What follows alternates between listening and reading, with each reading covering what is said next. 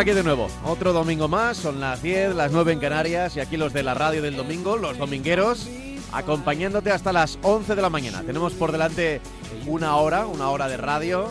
Y como siempre, aquí te habla Pablo Juan Arena y a mi lado, radiofónicamente hablando, Francis Fernández. Hola Francis, ¿qué tal? Muy buenas. Hola, ¿qué tal? Buenos días, Pablo. ¿Cómo ha ido la semana? Pues aquí con Bien. frío, ¿no? Sí, fresquita, ¿eh? Fresquita, fresquita. Sí, sí, sí. Sí, sí. Llevamos toda la semana sufriendo este, este frío polar, ¿no? Hmm. Sí, la, la primera dana del, del invierno, aunque realmente todavía seguimos en otoño y el invierno hasta, hasta el día de la lotería de Navidad, ¿no? Hasta esa fecha, hasta, hasta Sí, el hasta- solsticio hasta de, invierno, pues no, no llega, pero, pero bueno, sí, ya se deja notar el frío, ha llegado la, ya la nieve, en algunos sitios ya de nuestro país eh, hay que tener cuidado con el, con el hielo porque, pues porque son los primeros sitios, sobre todo en altura, en montaña, donde, donde llegan los primeros hielos del año. Así que, bueno, si te parece también podemos hablar de eso. Hoy tenemos un menú interesante para hablar, por ejemplo, de, de coches del pasado, eh, para hablar de esos 20 kilómetros eh, por hora de margen siempre en la velocidad máxima eh, permitida, de las pegatinas, las famosas pegatinas, que al final, a ver, a ver en qué queda esto de las pegatinas. y también modelos. Hablaremos del Skoda Fabia, del Mazda CX5 y del Subaru Solterra, si tenemos tiempo, ¿eh? Si tenemos tiempo. Bueno, vamos a empezar con eso y con, ya sabéis, vuestros mensajes, correos electrónicos que recibimos aquí durante el programa y durante toda la semana en nuestro correo electrónico marcacoches arroba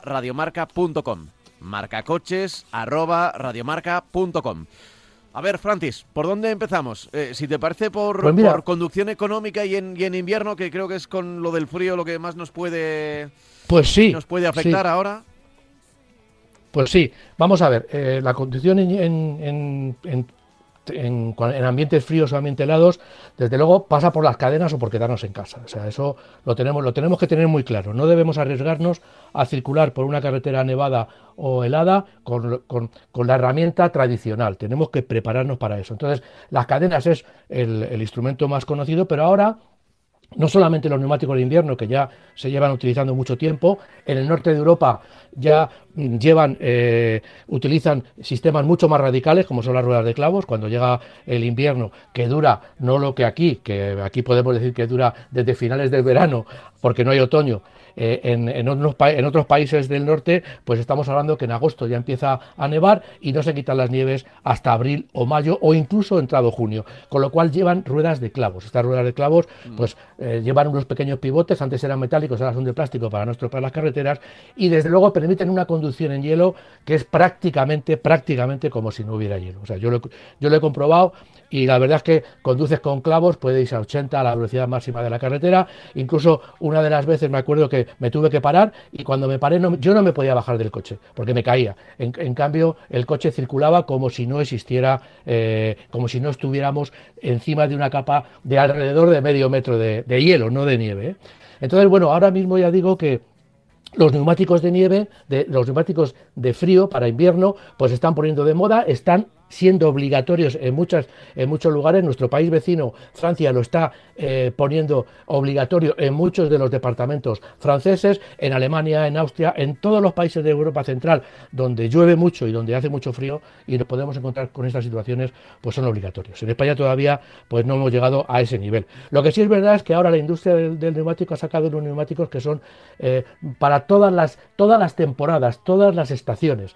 Y lo que como decimos siempre, pues funcionan muy bien en invierno, funcionan muy bien en verano, eh, es decir, tienen un compromiso, se desgastan un poquito más que unos neumáticos de verano, pero nos proporcionan un comportamiento muy eficaz, digo muy eficaz en, en invierno y sobre todo con agua. Y además no, no los tenemos que quitar en verano eh, cuando ya mejora el tiempo, sino que podemos tenerlos continuamente en el coche. Ya digo, se gastarán un poquito más, son un poquito más caros, pero desde luego entiendo que son interesantes porque nos van a sacar de muchos atolladeros. Y más ahora que ya digo que, que, nos, ha, nos han llegado las nieves de una manera eh, quizá, bueno, imprevista, ¿no? porque se llevan anunciando, pero bueno, no es normal que a estas alturas de, del año tengamos esas enormes nevadas que se están produciendo en todo el país. ¿no?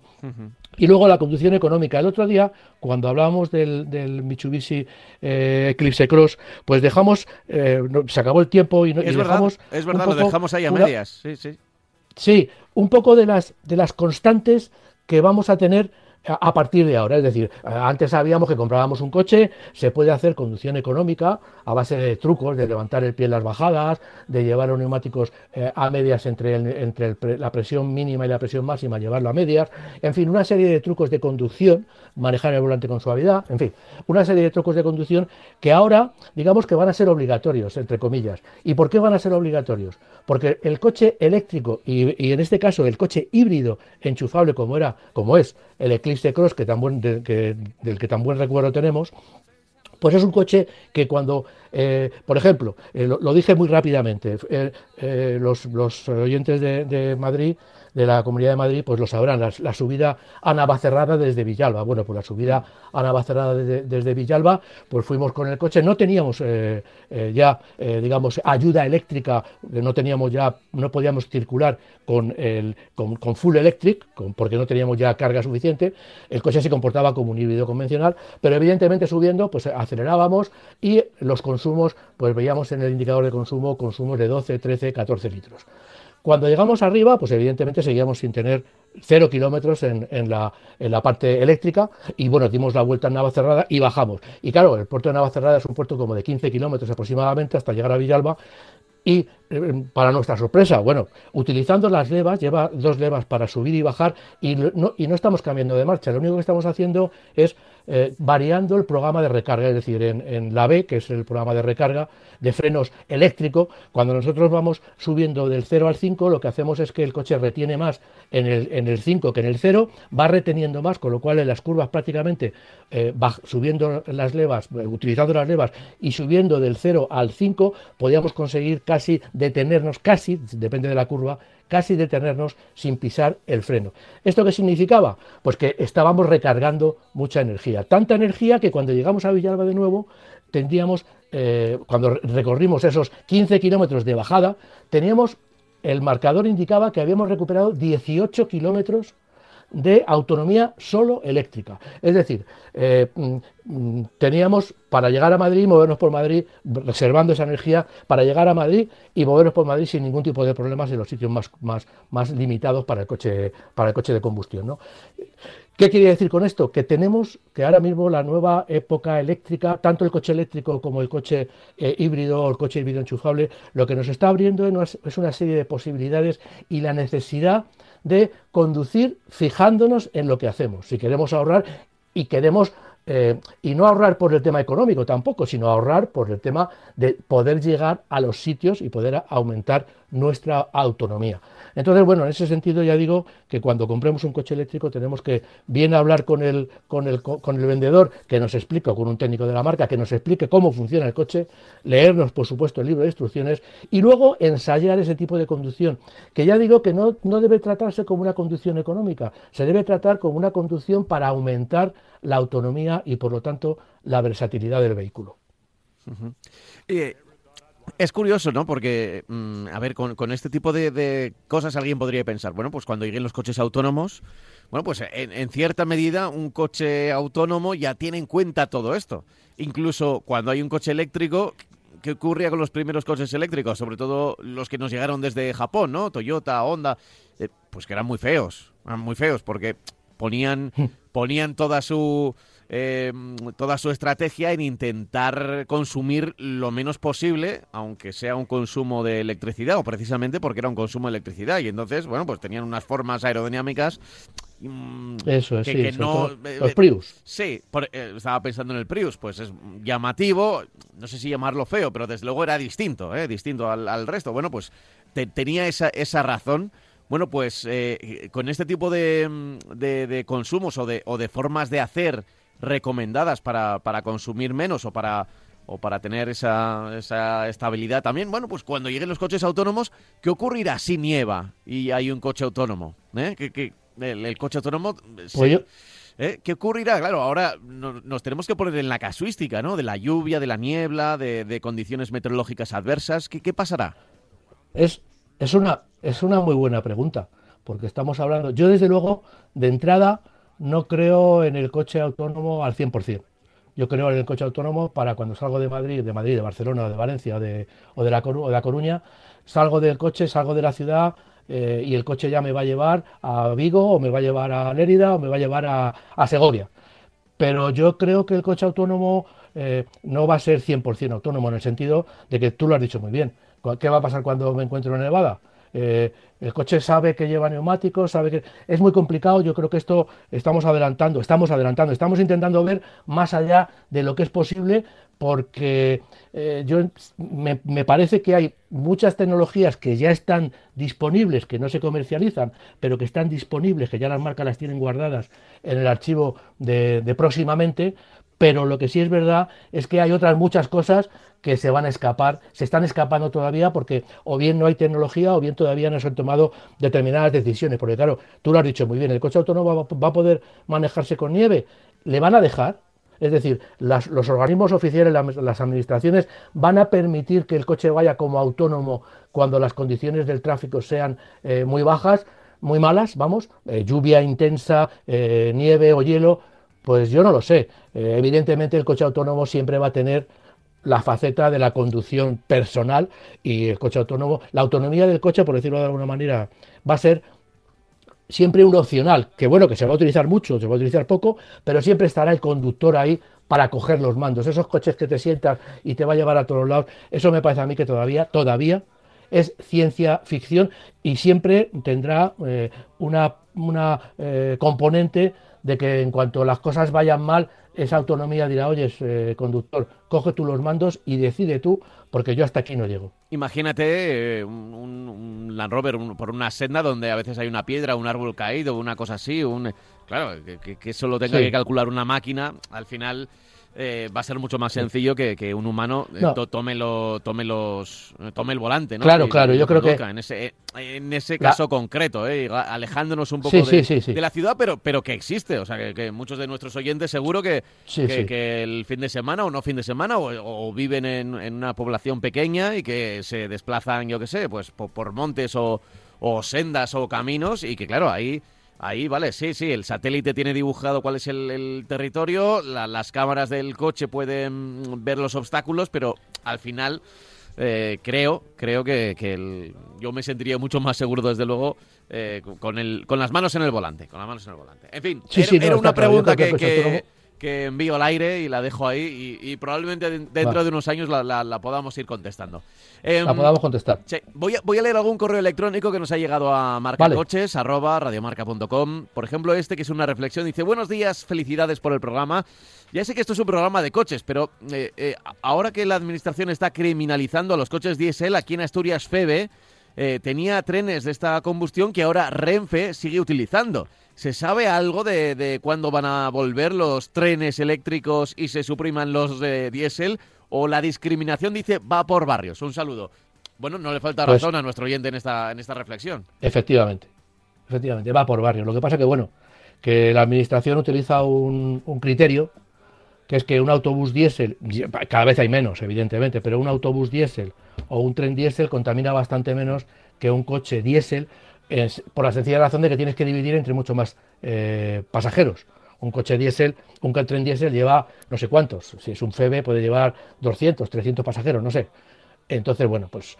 Pero sí es verdad que la discriminación va por barrios. Es decir, ellos, como ponen las leyes, pues dicen, bueno, que sean los Paganini de siempre los que tienen que cambiar el, sistema de moverse y que tienen que comprar un coche eléctrico o no les deja utilizar el diésel, pero las administraciones, pues no se ponen, no, no se, no se ponen esos mismos deberes que ponen al, al, a la gente, al ciudadano, ¿no? Bueno, efectivamente, es así. Y cuando eh, poner una, eh, eh, si es ecológico es mucho más fácil, entiendo yo, poner una red, una catenaria, poner una catenaria en una vía, se puede poner, entiendo yo que con mucha más facilidad y es mucho más rentable porque, porque maneja mucha, porque funciona con mucha gente que seguir utilizando el gasoil. Efectivamente, bueno, es, como la noticia que, que, que, ha saltado esta misma semana de que se van a poner en marcha centrales alimentadas por carbón. Bueno, pues pues, ¿qué te iba a decir? O sea, sí, el la electricidad está muy cara, todo está muy caro, pero claro, a estas alturas, producir electricidad con carbón es que vamos en contra, vamos hacia atrás en vez de ir hacia adelante. Eh, tendremos que tomar decisiones, hay que bajar el precio de, la electricidad.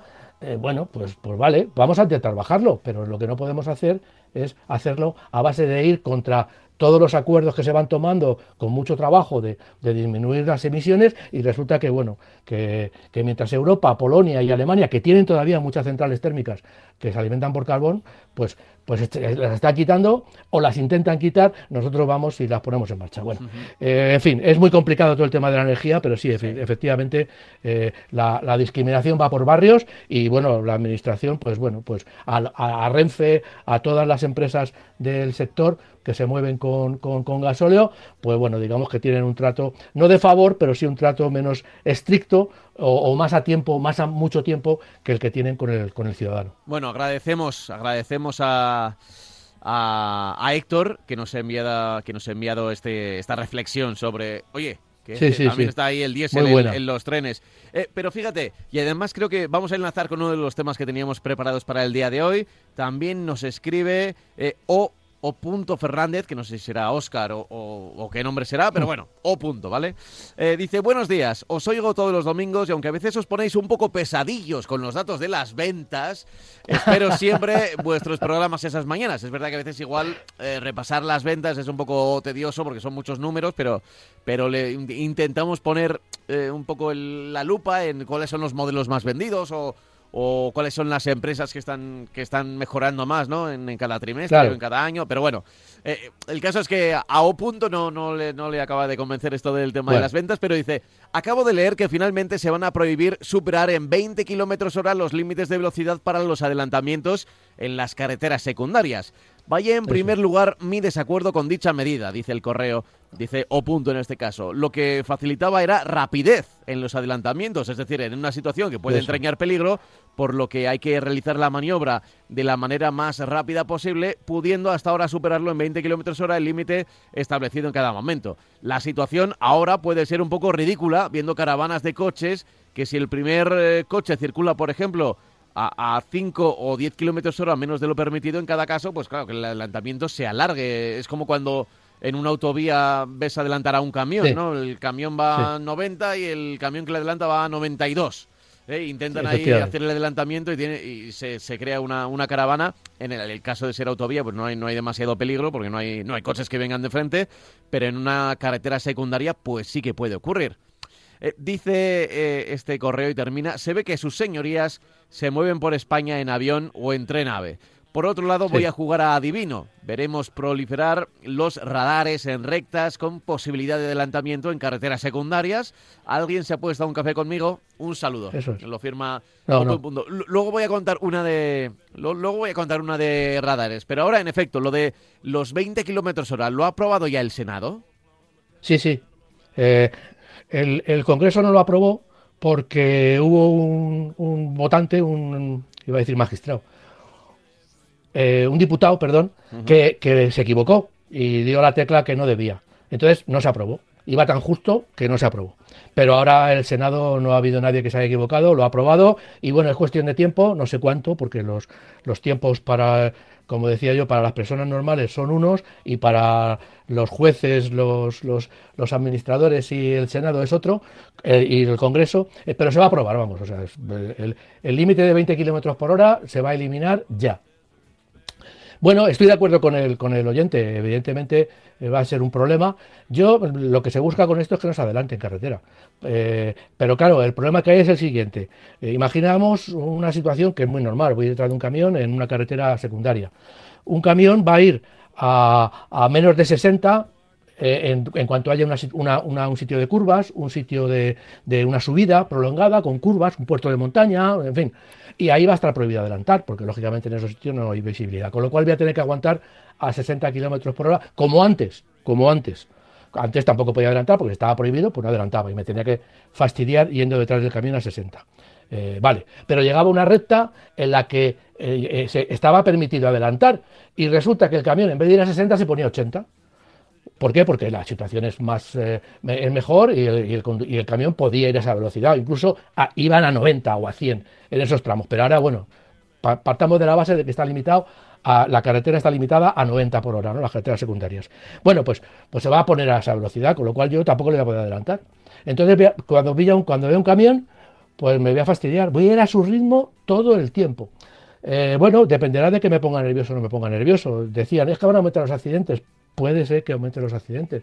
El tema es, como tú bien has dicho, y ya lo unimos, que van a tener que poner un radar en cada, en cada recta, en cada sitio donde se, donde se permite adelantar, porque evidentemente, ¿cómo vas a controlar eso? Es decir, yo cojo mi coche, el camión va a 80 y yo me pongo a 90 por un problema de seguridad mía, porque digo, tengo que pasar lo antes posible. Me pongo a adelantar, me pongo a 90 o incluso a 100.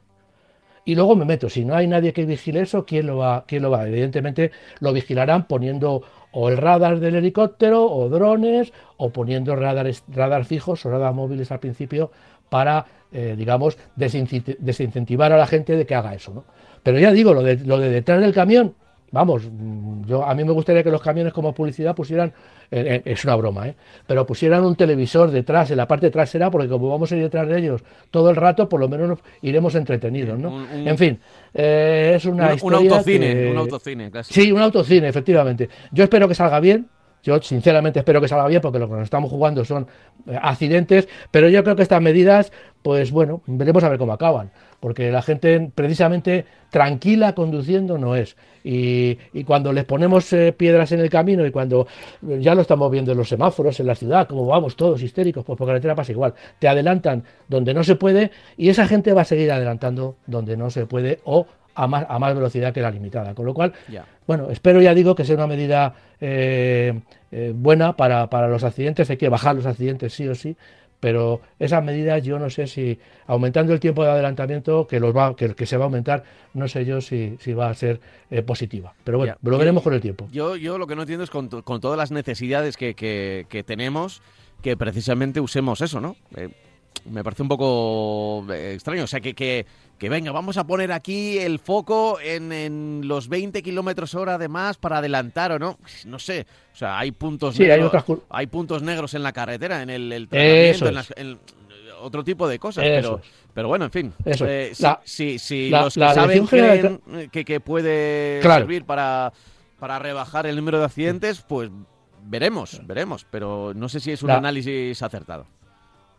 Claro, la Dirección General de Tráfico, como tú decías, sabe los puntos negros donde se provocan accidentes, donde se producen más accidentes. Oiga, pues, pues eh, además, no, digo que en vez de, porque bueno, ellos sabrán lo que hacen, pero porque luego la estadística les dará, les quitará la razón. Pero estamos viendo que hay puntos negros, zona de, concentración de accidentes. No me ponga usted el cartel, o, o póngamelo, pero luego solucionelo. No me deje un cartel ahí como zona de y lo deje 10 años, porque, oiga, si lo que hay que solucionar es el problema los pasos a nivel. Oiga, si ha habido cuántos accidentes en este paso a nivel, pues quítelo. Porque, bueno, es que no hay dinero, es que depende de fomento, depende de tal, y pasan los años, y pasan los años, y, no se solucionan esos problemas, que son, como tú bien has dicho, los puntos negros deberían ser, convertirse en puntos transparentes o blancos, o yo que sé cómo, puntos que no tuvieran incidencia en los accidentes de tráfico. Por desgracia, pues muchos de ellos no se solucionan. Eh, a ver, a ver. Em, mira, tenía yo una anécdota que no es mía, sino es de Miquel Silvestre. Miquel Silvestre es un aventurero, motero, que, va con, una moto, con, una, BMW además, que se llama La Gorda. Bueno, tiene varias, pero una de ellas es La Gorda, ¿no? Que, que le transporta por todo el mundo, ha dado varias veces la vuelta al mundo. Y me contó una anécdota una vez que estaba por las carreteras rusas, soviéticas, no sé muy bien, digamos de la antigua Unión Soviética, y no sé en qué país en concreto estaba, eh, pero había una, una, gran recta, ¿no? Le pilló como una, una recta de, de, pues de 3, 4 kilómetros. Entonces iba ahí, incluso más, ¿eh? incluso 10 kilómetros. Iba ahí con la moto y había un tractor, un tractor, una cosechadora que, estaba eh, ocupando todo, todo su carril, ¿no? Todo su carril. Era una línea continua durante toda la recta y era un lugar solitario, o uno de los eh, lugares más solitarios que, había transitado y ahí estaba él detrás del tractor. No podía adelantarlo, pero bueno, en fin, ya perdió un poco la paciencia, eh, sacó varias veces la, moto al carril para ver si venía alguien, había buena visibilidad, vio que no venía nadie y adelantó, ¿eh? adelantó al tractor en línea continua. Y al final de la recta estaba la policía esperando ¿eh? Estaba la policía esperando. La policía, ya te digo que no, no sé de qué país en concreto, igual podía ser la misma Rusia. ¿eh? eh puede que fuera Rusia. Entonces le pararon y como me y como ha contado varias veces, eh, hay, hay, hay, una frase que se utiliza, que la utilizan en inglés muchos policías de estos países, que es money or protocol. Es decir, o nos ponemos aquí a hacer papeles o nos das directamente algo de dinero y nos olvidamos del asunto, ¿no? Entonces, claro, él no podía decir que no, había pasado la, línea continua seguro y le habían parado y, bueno, pues eh, se puso ahí a hablar con ellos, que si Moni, que si, que si soy de España, que si estoy haciendo una aventura y tal. Y mientras estaba hablando con ellos, estaban al final de la recta, llegó el tractor. ¿Qué ocurrió con el tractor? Que le saludó con la mano, el, señor del tractor, y dio media vuelta y se puso otra vez a hacer la recta, pero en la otra dirección. De, tal manera que, de tal manera que claro eh, er, eh, estaban compinchados con los policías era poner un obstáculo era poner un obstáculo en la recta línea continua y si alguien llegaba antes que el tractor era seguro que había adelantado y era Protocol Hormone, era el protocolo. Eh, hacemos aquí el papeleo y puede que te quitemos hasta la moto o nos das directamente el, dinero, ¿no? Pues eh, una de las anécdotas que cuenta Miquel Silvestre y bueno, eh, pues pues te digo una cosa, que puede que lleguemos ahí, no, no, no al protocolo Hormone, creo que, creo que eso por suerte es de otros países, que existe, que eso existe, pero es de otros países, pero en fin. Dime, dime. Yo creo que tenemos, aunque bueno, ellos piensen lo contrario, pero yo creo que tenemos una policía y una guardia civil mejor pagados y sobre todo con un mejor, eh, como decíamos, una mejor, una, una mayor ética en ese sentido. en los países, iba a decir subdesarrollados, bueno, en los países, bueno, en Sudamérica se da mucho. Eh, la policía, tienes que tener más miedo a la policía que a, que a los ladrones. Eso pasa, por desgracia, en muchos países en Asia, en países de, eh, de, Arabia Saudí, en Egipto, en todos estos países siempre hay siempre hay la posibilidad de que te paren y que te pidan eh, dinero porque no hagan todo el protocolo, porque lo que significa, además eso significa que te van a hacer un papeleo, te van a tener una hora ahí y espérate dónde vas a acabar. Así que bueno, pero bueno, yo entiendo que eso está pasando en, en los países. Y aparte que luego esa, esa técnica de luego es, muy descarada. O sea, es que yo, no la, yo de verdad me imaginaba que le habían parado y que, pero no me imaginaba que el tractor estaba compinchado para repartirse la bolsa y, luego al final del día. Y que, el tractor, y que el tractor fuera a hacer, claro, la, toda, todo el día arriba y abajo, la misma recta para le salía mejor el día que estar arando. O sea, pues sacaba más dinero, ¿no? Sin duda. muy buena, muy buena la, anécdota. Bueno, vamos a seguir con nuestro guion, que teníamos varios asuntos eh, pendientes. Por ejemplo, por ejemplo, a ver, eh, hemos hablado ya de los 20 kilómetros horas de margen, pero lo del retromóvil, lo de los coches antiguos. Sí. Sí, bueno, pues eh, los que quieran, los que deseen, hasta las 3 de la tarde de hoy, en Madrid, en el pabellón 10 del IFEMA, mm. pueden acercarse y ver una exposición verdaderamente interesante. ¿De qué? De coches antiguos, coches antiguos, coches de colección. Todo lo que tiene que ver con la restauración, con accesorios, con piezas, con literatura, con libros de taller, en fin, todo lo que, todo lo que pensemos que está relacionado con el coche antiguo y de colección, podremos encontrarlo ahí. Coches antiguos y de colección que pueden ser extraordinarios, Digo, eh, coches, pues eso, únicos que podemos ir a ver, coches de mucho dinero, de, un valor eh, enorme, pero luego también podemos encontrar pues esa pieza que nos falta a nosotros para el 600 o esa pieza que nos falta a nosotros para el 2 caballos o para el Renault 10, en fin, todos los que eh, aquí en España, pues lógicamente, bueno, pues el coleccionismo se, se, se, alimenta de los coches que había en España disponibles desde los años 59, 58, eh, que se fabricaban en España por SEA, que eran SEA, Renault, eh, Citroën también, bueno, y ya digo que es una exposición con, un montón de miles de metros cuadrados que lo que sí hace es un recorrido por todos los coches antiguos y de colección de españoles y extranjeros también, pero además ya digo que tiene importancia porque eh, hay un comercio de accesorios y de piezas que, es importante saber que ahí lo vamos a poder encontrar, aunque ya digo que ir a verlo es eh, interesa por darnos un recorrido, digamos, por la historia reciente del automóvil eh, además de un automóvil que ya, por decirlo de alguna manera, va a desaparecer. Es decir, eh, ya estamos viendo toda la evolución y los coches que, se, que, que son clásicos, son, eh, recordemos que coches históricos se pueden hacer cuando cumplen 25 años, pero vamos, hay coches mucho más antiguos, pues son de las mecánicas estas con carburador, motores que se calentaban, en fin, una, un, eh, había eh, pocos criterios de seguridad en el sentido de que los, accidentes pues eran los que eran, pero era el coche que teníamos y el coche que se daba en esos momentos en los que, bueno, en los momentos del inicio de la movilidad en el automóvil en nuestro país. Oye, hemos hablado en los últimos programas del tema de las pegatinas, que desde aquí ya dijimos que, mm, bueno. estaba bien eh, que se clasificaran los coches por, por, por contaminación o por contaminantes o por cómo de contaminantes eran, como las lavadoras ¿no? o los frigoríficos, pero que había ciertas lagunas. Había un proyecto para cambiar el tema de las pegatinas. ¿Qué va a pasar al final? Pues bueno, yo no sé qué decirte. La verdad es que yo ahora mismo me encuentro. En principio había una, una, una idea una, de aumentar las pegatinas y haciendo una reclasificación. Hemos dicho mil veces que, los coches eh, de diésel suave pues tienen una pegatina que no le corresponde. Y eso lo saben los fabricantes, lo sabe la administración, pero bueno, dicen que, decían que las iban a cambiar, que estaban ya, bueno, ya estaban decididos hasta el color.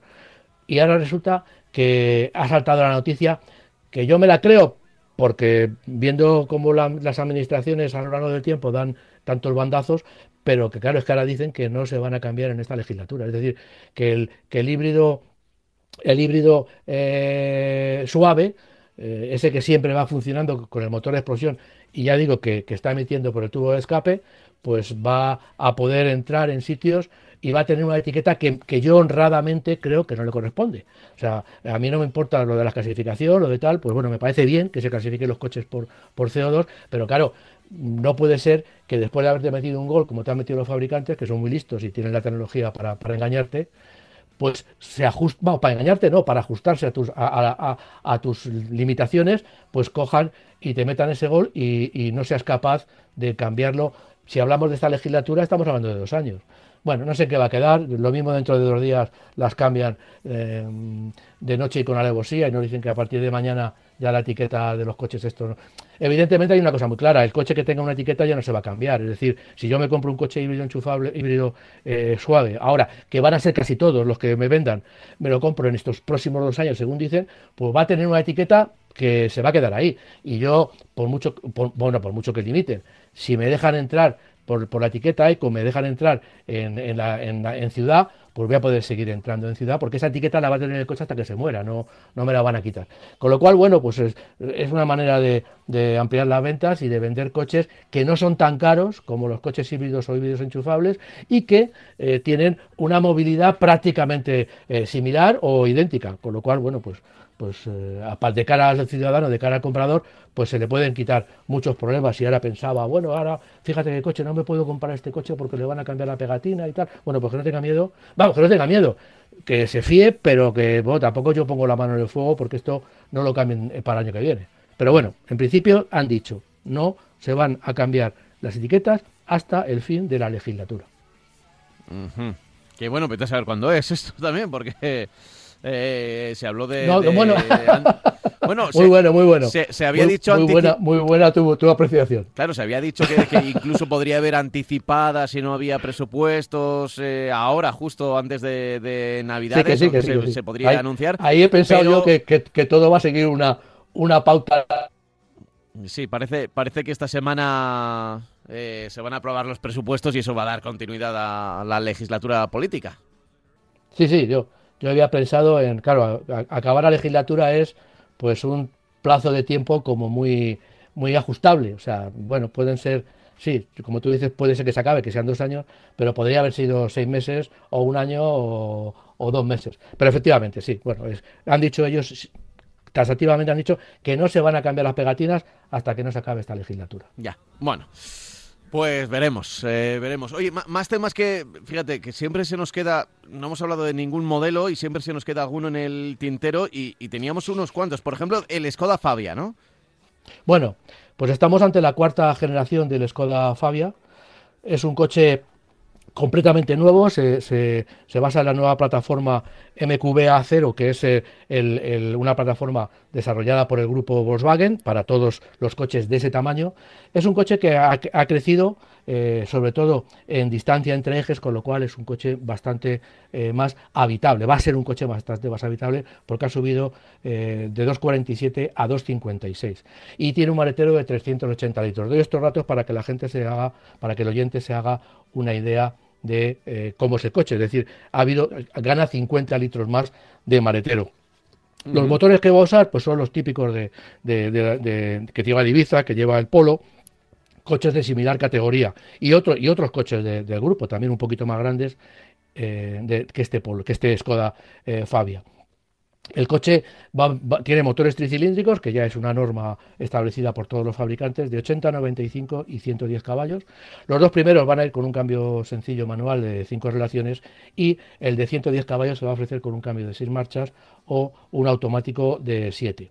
Por encima se va a situar un motor de 1.5 litros con 4 cilindros y 150 caballos de potencia. Va a ser el tope de la gama. Yo creo que va a ser el tope de la gama, que viene siempre asociado a un cambio automático. Eh, no va a tener eh, carrocería familiar y no va a tener motores en diésel. Ya vemos que es una constante en este segmento. La verdad es que los motores diésel, los coches diésel, ya antes de que empezara toda la movida con el diésel, no se vendían mucho en este segmento porque eran bastante caros y eran coches que no estaban pensados o no se utilizaban para hacer grandes recorridos, sino eran más o menos para, para los alrededores de la ciudad, de la ciudad, aunque son coches que perfectamente te pueden permitir viajar por espacio de maletero y por aplomo en, en carretera, ¿no? El, exterior pues mantiene la impronta de la marca, ha cambiado la rejilla lógicamente siguiendo las pautas de otros modelos de Skoda que han que, sub y tal, que han, que han empezado a cambiar, han adoptado la rejilla. Cuando uno empieza, luego todo el resto eh, va detrás. Y luego el, el- el interior, bueno, pues es una evolución eh, de, de- del anterior, pero lo que sí tiene es una sencillez de líneas y bueno, un, un aspecto bastante interesante, sobrio, como digo, pero agradable, ¿no? Mientras eh, que la marca eh, anuncia un, un salto muy importante cualitativo con relación al anterior. Es decir, la marca puede, presume, o dice, o asegura que va a crecer, en que ha crecido en calidad y en ajustes y en calidad de materiales. ¿no? Destaca el salpicadero, eh, con, con- esas formas eh, suaves y, y- sobrias, per- y también tiene unas, unas amplias salidas de aire y tiene una pantalla central de grandes dimensiones que lógicamente evolucionará en, ve- en función del acabado que queramos. El acabado tope tendrá una pantalla enorme y el acabado básico pues tendrá una pantalla eh, más pequeña como suele pasar, ya digo, en todas eh, las categorías. El coche es un coche, digamos, de, de amplio espectro. Te va- se va a ofrecer con cinco eh, acabados, Active, Ambition, Emotion, Sport y Style. Mm, el acabado RS no se sabe si va a llegar, a lo mejor mucho más, el- mucho más tarde, pero lo que sí va a llegar es el acabado Monte Carlo, que es un acabado especial que, bueno, tendrá tanto a nivel de tonos de carrocería como a nivel de equipamientos tendrá un, una- un tratamiento especial por, por parte del, fabricante. ¿no? Eh, mm, la distribución del equipamiento es más amplio que en otros modelos. Son 17 versiones diferentes que se consiguen a base de combinar los motores, las cajas de cambios y eh, los acabados. Y bueno, ya digo que, el, coche, digamos que la versión básica de 80 caballos y el acabado Active, pues eh, no va a ser, va a ser un coche seguramente de alquiladores, va a ser un coche de flotas. Y luego, pues yo creo que el centro, el acabado Emotion y el acabado Sport van a ser los que más van a recibir las ventas, ya digo, sobre todo en los motores de 95 y 110 caballos, que yo creo que el de 110 caballos va a ser el motor más demandado. Los precios van desde los 17.160 euros del básico hasta los 21.610. Eh, bueno, son precios que, estos precios tienen un descuento ya de, más de 3.000 euros, me parece que son 3.600 euros, como descuento de, de a ver, lo diré, de, promoción, de, lanzamiento, eh, pero bueno, mm, ya digo que son precios ya, bueno, pues eh, este, segmento, esta categoría eh, está recibiendo muchos pedidos en general, porque la gente está bajando de, segmento por precio, pero también está resultando bastante caro porque comprar un coche de estos bien equipado, que, que ya digo, no es un coche para, para viajar con la familia largos recorridos, pues estamos hablando ya de que para conseguir un acabado medio y una potencia media nos vamos a gastar 20.000 euros, con lo cual, bueno, el precio es bastante, bastante elevado, no solamente del Fabia, sino de todos los coches que se están lanzando. Una, yo, yo entiendo que es uno, por ejemplo, uno de los, de los motivos por los que el Seat Ibiza no aparece como líder de ventas, porque ya no es un coche, es un coche que atractivo, buen, bien presentado, lo mismo que este Fabia, pero lógicamente ya cuando hablamos de precio, pues ya eh, no resulta tan y tan competitivo. ¿no? Llegará a principios, ahora ya digamos que se abre el, turno de preguntas, iba a decir, se abre el, para que hagamos los pedidos y eh, se va a empezar a, entregar las unidades a principios de 2022. Vale, vale, lo apuntamos. Skoda que eh, desde hace un tiempo, y lo he dicho aquí, es una de es una de mis marcas a tener en cuenta, porque, porque ha dado un salto de gigante. Ha dado un salto de gigante en cuanto a calidad, por ejemplo, en cuanto a acabados, en cuanto a posibilidad de, extras dentro del grupo Baj y se ha quedado ya lejos de aquellos coches que, que solo eran los taxis de Madrid, ¿no? Los Octavia y ese tipo de cosas. No, no, no. sí, ahora ya es mucho más. Ahora es una marca eh, perfectamente asumida, perfectamente, siempre lo ha sido, ¿no?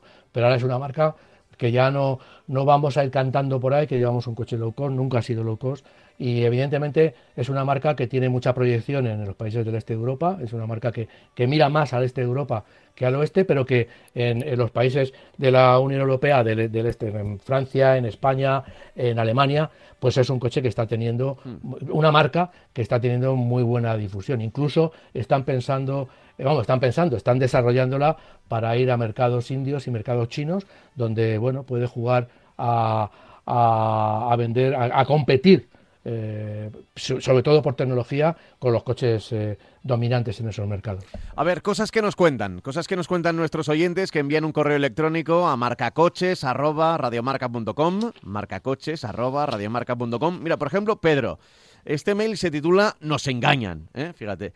Eh, buenos días, me llamo Pedro, soy de Badalona, os escucho cada semana y la verdad me encanta vuestro programa. Os comento algo que me ha indignado. Hablando sobre la crisis de los chips para los vehículos, mi sorpresa ha sido que me he acercado a los concesionarios de Hyundai y Kia y me ofrecían un vehículo con de 7 a 10 días de espera de cualquier modelo. Le pregunto al vendedor sobre el tema de los chips y me comenta que los microchips se fabrican en Corea y que las fábricas dan preferencia a sus productos. De esta manera, los europeos que tengan prisa se comprarán un coche coreano. Flipante, dice. Yo creo que deberíamos defender nuestras marcas y dejar de comprar tantos vehículos coreanos. En mi opinión, debemos de ayudar nuestra industria. Muchas gracias por todo y a ver si tengo suerte y comentáis el tema. Saludos.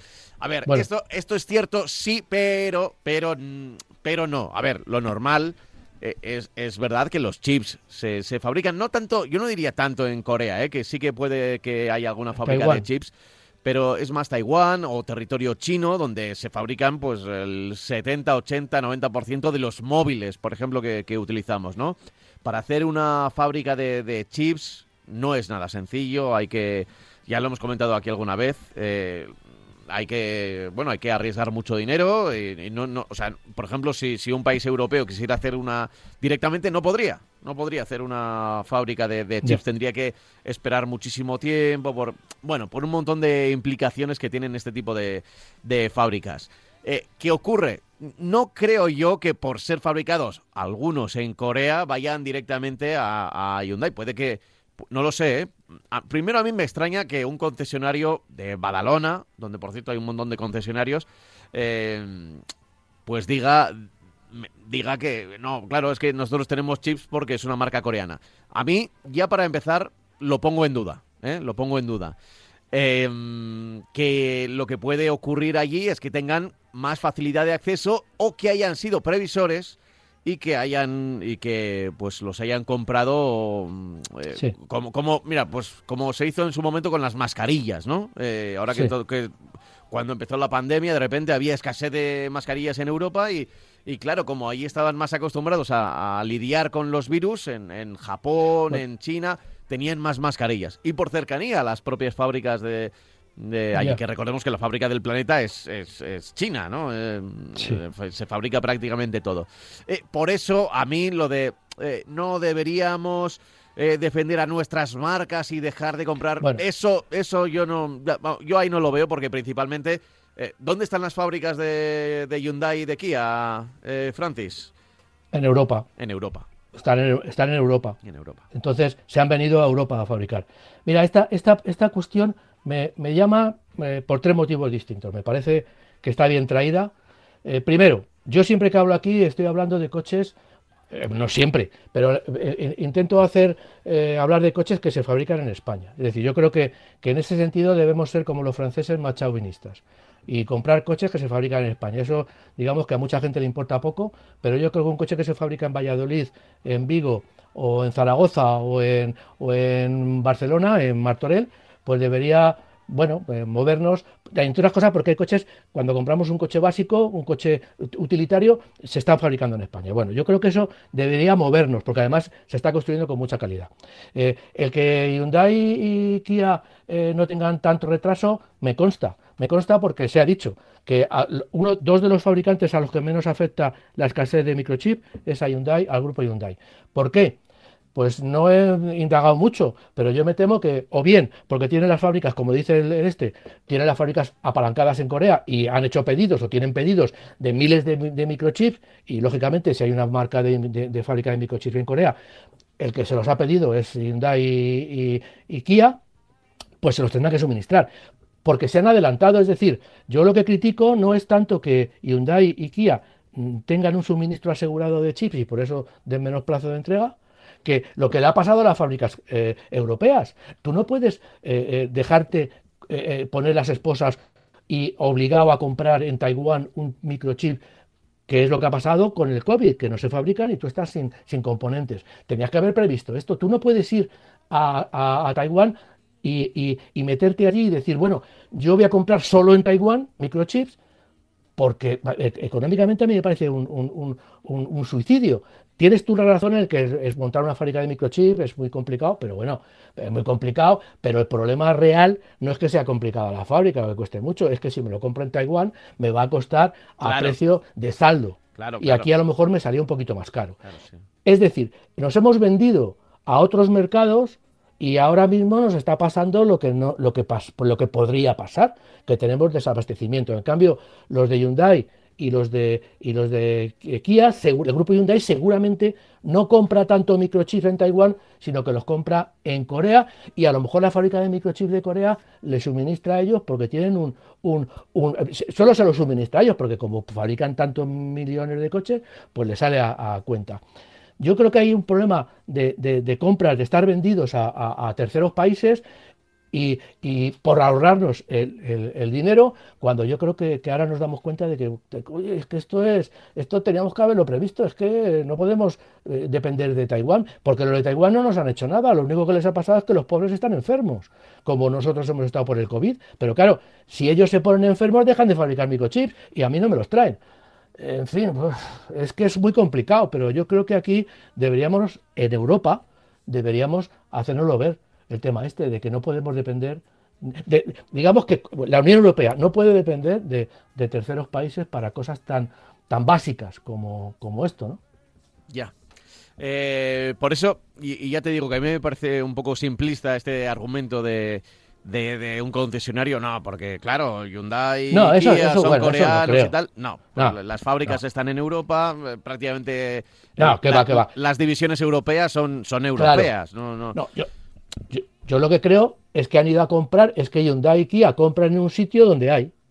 Y como esto no es una cosa de que voy yo llamo a la puerta, oiga, que quiero cuatro chips o, diez mil millones de chips. No, hay que firmar acuerdos a largo plazo que me van a suministrar esta cantidad durante tal. Y lógicamente, pues Hyundai y Kia habrán firmado esos acuerdos con firmas coreanas, mientras que nosotros los tenemos firmados en otro lado que, bueno, pues que nos ha dejado de suministrar. ¿Qué quieres? E incluso eh, no me extrañaría nada que Hyundai sí que tuviera proveedores propios, o sea, una fábrica propia. Hyundai, que recordemos que es un conglomerado que va mucho más allá de dos marcas de coches, ¿eh? Sino que eh, bueno, es, es, es, un conglomerado enorme. Fabrican barcos, fabrican, tienen electricidad, tienen de todo, de todo lo que te... es, es, un poco lo que pasa en estos países, tanto en la India con Tata eh, como en Corea, son conglomerados enormes que tocan todos los palitos, ¿eh? todos los palitos. Mm. Fabrican, ya digo, Hyundai, por ejemplo, una de las, de las eh, eh, líneas de, de, trabajo, una de las empresas más importantes del grupo, son líneas que hacen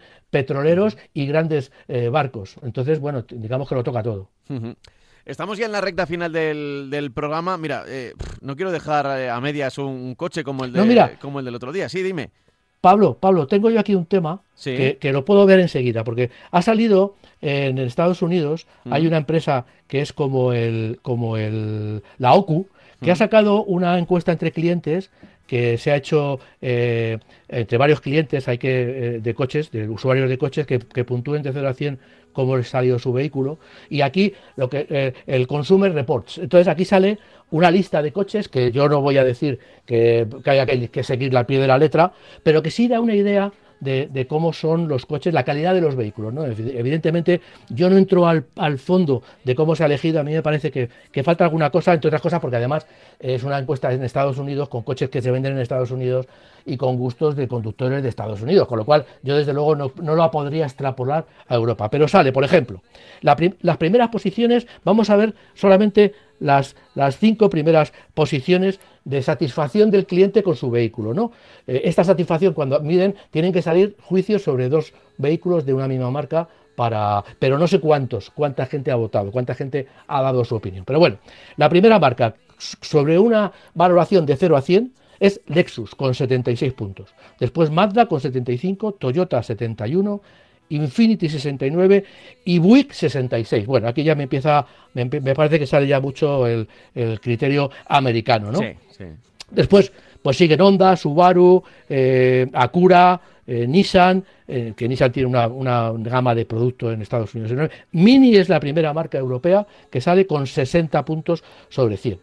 Y si luego nos vamos a los peores, a los que tienen menos valoración, pues curiosamente, una de las que hay es Lincoln. Lincoln, para que los oyentes lo sepan, es la marca de lujo de Ford y sale con 18 puntos. O sea que la gente está eh, muy descontenta con Lincoln. Pero es que luego, con 25 puntos, sale Tesla. Es decir, uno de los coches que más se vende en el mundo eléctricos y que más, pero confirma un poco la, la, la, idea que se tiene de este coche de ajustes, de averías, de tal. Es decir, Tesla sale como 25. Después está Jeep con 26 puntos, Genesis, que es una marca del grupo Hyundai, con 30 puntos, Volkswagen le dan 31 puntos, oh. a Mercedes le dan 34 puntos sobre 100. Por eso digo que, la, que yo estoy hablando, quiero esta estadística la quiero coger porque ya digo que no es, que no es asimilable a Europa, pero que mientras Lexus, Mazda, Toyota están en 70 puntos, en, el entorno de 70 puntos sobre 100, pues marcas como BMW, como Kia, como Volvo, eh, están en 40 puntos y Ford incluso están en 40 puntos sobre 100. Es decir, hay una diferencia enorme entre el coche europeo y sobre todo ya digo que tengo que quiero destacar que Tesla, que es el paradigma del coche eh, eléctrico, pues está en, el mercado americano, que es donde más se han vendido y donde más está eh, distribuida la marca, le dan un 25 sobre 100. ¿no? Bueno, es, solo información, ya digo que aquí no quiero yo, porque lógicamente pues bueno, incluso en España la OCU también tiene sus lagunas a la hora de clasificar determinados productos. Porque bueno, la estadística, yo no sé qué estadística es, pero para hacer esto yo creo que tenía que ser una estadística de miles y miles de conductores y no creo que se hayan pasado por hacer miles, porque claro, cuanto más eh, es la, la, eh, la cantidad de gente que se hace, pues más exacta es. Pues sí, pues sí. En fin, eh, miraremos estas estadísticas también, ¿eh? volveremos a mirar sobre ellas, saber exactamente las quejas. Aquí pues, podríamos hacer también un, nuestro, nuestro propio ranking por eh, los correos electrónicos que recibimos, ¿eh? porque, bueno, mira, doy, doy, una web. ¿Sí? Doy una web, Consumer Reports, con dos R's, reports.org. ORG. Y aquí sale eh, el, cuál es el coche más fiable de los nuevos productos, cuál es el, el, el, nuevo coche más fiable. Sale una estadística y... Por lo menos en el mercado americano. Que, Sí, sí, es para, el mercado americano, eh, efectivamente. ¿no? Yo no estoy hablando de, de Europa. Pero bueno, el Lexus que se vende en, Estados Unidos se vende en Europa. El Mazda también, el Toyota también. Algunos modelos.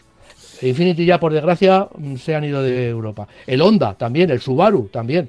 Es decir, que hay muchas marcas que, que se venden con un producto adaptado en determinados momentos, pero, pero menos adaptado de lo que parece. Francis, lo dejamos aquí y el próximo domingo volveremos y volveremos además con fuerza, que será eh, fin de semana de Gran Premio de Fórmula 1, por ejemplo, que las cosas están muy calientes, así que disfrutaremos del mundo del motor. Un abrazo fuerte, Francis. Venga, un saludo. Hasta luego.